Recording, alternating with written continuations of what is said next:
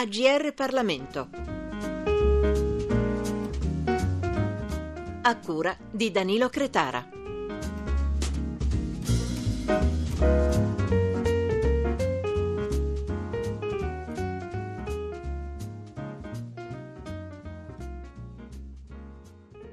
Bentrovati da Matteo Cortese per questo nuovo appuntamento con la rubrica dedicata ai libri di GR Parlamento. Gli ultimi vent'anni sono stati dal punto di vista politico molto complessi. La cosiddetta Seconda Repubblica ha visto cambiare e ricambiare sigle e strutture di partito, alleanze e coalizioni, uomini e regole in un crescendo di sfiducia verso la classe politica da parte dell'opinione pubblica. Anni convulsi e a volte confusi, nei quali quello che avveniva dentro i palazzi romani appariva spesso all'esterno come una rappresentazione grottesca e incomprensibile.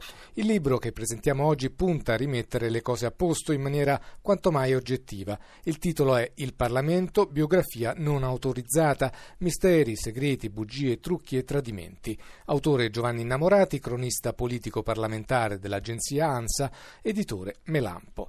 Si tratta di un racconto meticoloso e puntuale dal punto di vista della ricostruzione storica che unisce la cronaca fedele di questi vent'anni alle conseguenze che gli eventi hanno avuto sul nostro sistema istituzionale, dal passaggio dal sistema proporzionale a quello maggioritario, dall'arrivo di Berlusconi alla sua uscita di scena a colpi di spread, dalla caduta di Prodi nel 98 ai 101 franchi tiratori nel 2013, dalla bicamerale al patto del Nazareno, il tutto riportato da un testimone diretto e rigoroso che fa giustizia nel bene e nel male dei giudizi spesso superficiali e qualunquisti che i cittadini danno della politica italiana.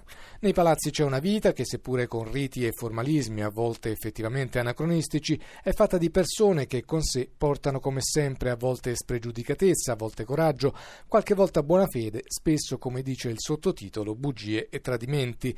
Il libro racconta questa vita, gli ultimi vent'anni di politica visti dall'interno, attraverso i fatti che ci hanno portato fino ad oggi da quel 1992 che con mani pulite segnò il crollo di un sistema e il fallimento di una classe politica. Si tratta di una lettura istruttiva e gustosa che smonta molti luoghi comuni e riesce ad appassionare come un bel documentario, facendo chiarezza di molti passaggi oscuri della storia recente. Allora, Giovanni Innamorati, com'è nata questa idea? Eh, l'idea nasce da vent'anni, oltre vent'anni trascorsi in questi palazzi, Camera e Senato. Ho voluto socializzare tutto quello che ho visto. Ehm, eh, e ho raccontato nel eh, corso di questi anni per dare mh, mm, un, un'idea complessiva di questa lunghissima fase di transizione. Ecco, il tuo è un racconto che fotografa i cambiamenti politico-istituzionali partendo appunto, dalla cronaca, come hai detto te, dal racconto di questi ultimi anni all'interno non solo del Parlamento, ma poi anche del governo, dei rapporti di potere e di forza della vita politica di, di, questi ultimi due decenni. Perché parli di biografia non autorizzata? Biografia perché eh, voglio dare l'idea eh, di un... Eh, il Parlamento spesso mm, da, ehm, noi abbiamo l'idea di un'istituzione, di un, un palazzo, invece ci sono eh, delle persone e nel racconto ci sono tante facce, tanti volti, tante date, tanti luoghi. È un, una realtà viva, estremamente dinamica, non autorizzata perché eh, certamente eh, non faccio sconti a nessuno, per cui insomma Secondo te, dopo questa tua esperienza, con le riforme che sono in cantiere, dalla legge elettorale al superamento del bicameralismo paritario, siamo adesso alla vigilia dell'ingresso nella cosiddetta Terza Repubblica oppure ci siamo di fatto già dentro, cioè la Seconda Repubblica è di fatto già finita? Eh, qualcuno dice che con eh, i governi del Presidente eh, cioè Monti e Letta, eh, voluti, governi del Presidente, quindi voluti dal Presidente Napolitano, siamo già in una terza repubblica. Qualcuno dice che con il patto del Nazareno eh, siamo entrati nella terza repubblica. Il problema di fondo è questo, che eh, la seconda repubblica non ha mai fatto delle riforme istituzionali che sancissero la realtà di fatto e cioè che eh, dal 94 i, gli elettori perlomeno indicano, legittimano con il proprio voto la scelta del Premier. Non l'hanno voluto fare, questa è grande, la grande colpa della politica eh, di questi anni. e quindi in realtà parliamo un po' per metafore seconda terza repubblica in realtà eh, stiamo an- formalmente con la costituzione della prima repubblica che si è eh, allontanata tantissimo dalla mh, Costituzione materiale e a questo punto la distanza è enorme, siamo nell'anarchia totale, quindi potremmo essere nella seconda, nella terza, nella quarta Repubblica, chi lo sa. Parliamo ora eh, del sottotitolo, bugie, tradimenti e altro. C'è anche un paragrafo che è titolato La caduta di Letta Inter Sassuolo. Il nesso poi lo scopriranno i lettori che vorranno comprare il libro, ma nell'immaginario collettivo c'è eh, comunque lo sfratto che eh, dato, avrebbe dato Renzi a Letta per Palazzo Chigi. In realtà com'è andata? Sì, io nel libro eh, racconto anche parecchi eh, retroscena laddove illuminano la scena, perché poi la cosa principale è la scena, è capire la scena.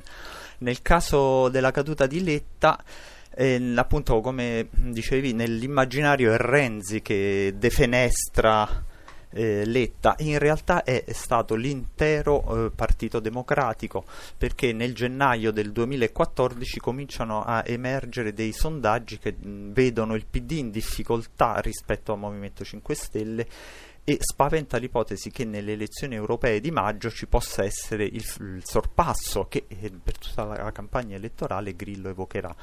Quindi a gennaio eh, compare l'idea di un cambio a Palazzo Chigi per dare maggiore smalto con eh, Renzi. E io racconto con dovizia di date particolari, anche orari, di eh, incontri di Renzi con eh, la minoranza di allora, con Cooperlo che poi eh, dalle EMA i primi di febbraio decidono eh, questo passaggio che è stato drammatico, appunto è avvenuto poi il 17 eh, febbraio con la sfiducia della direzione del PD del proprio Premier, un fatto che non è mai accaduto nemmeno nella Prima Repubblica. C'è da tempo un vento forte che soffia sui palazzi romani, quello della cosiddetta antipolitica. Sappiamo che una parte di questo sentimento è meritato, ma anche che spesso si agitano argomenti demagogici e populisti.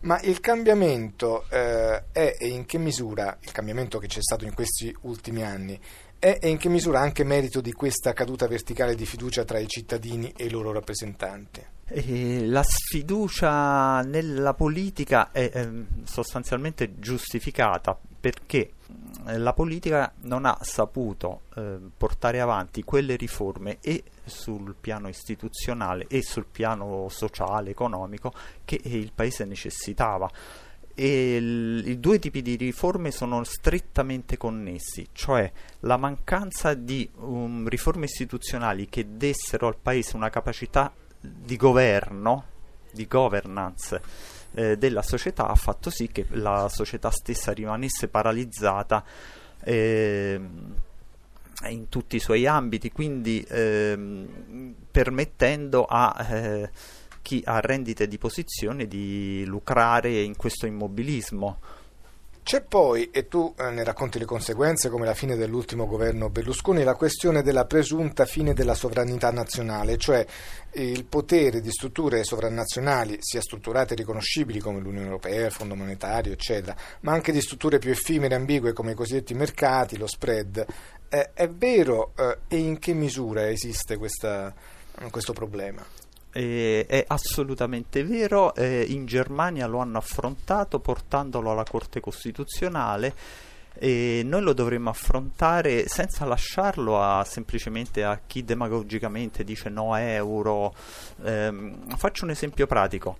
Il, ehm, noi abbiamo recepito il Fiscal Compact, cioè um, un trattato europeo che limita ulteriormente la nostra sovranità, lo abbiamo recepito come un qualsiasi trattato internazionale, esattamente come il trattato di cooperazione culturale fra l'Italia e l'Angola. Ehm, eh, sono evidentemente entrambi trattati internazionali, ma completamente diversi.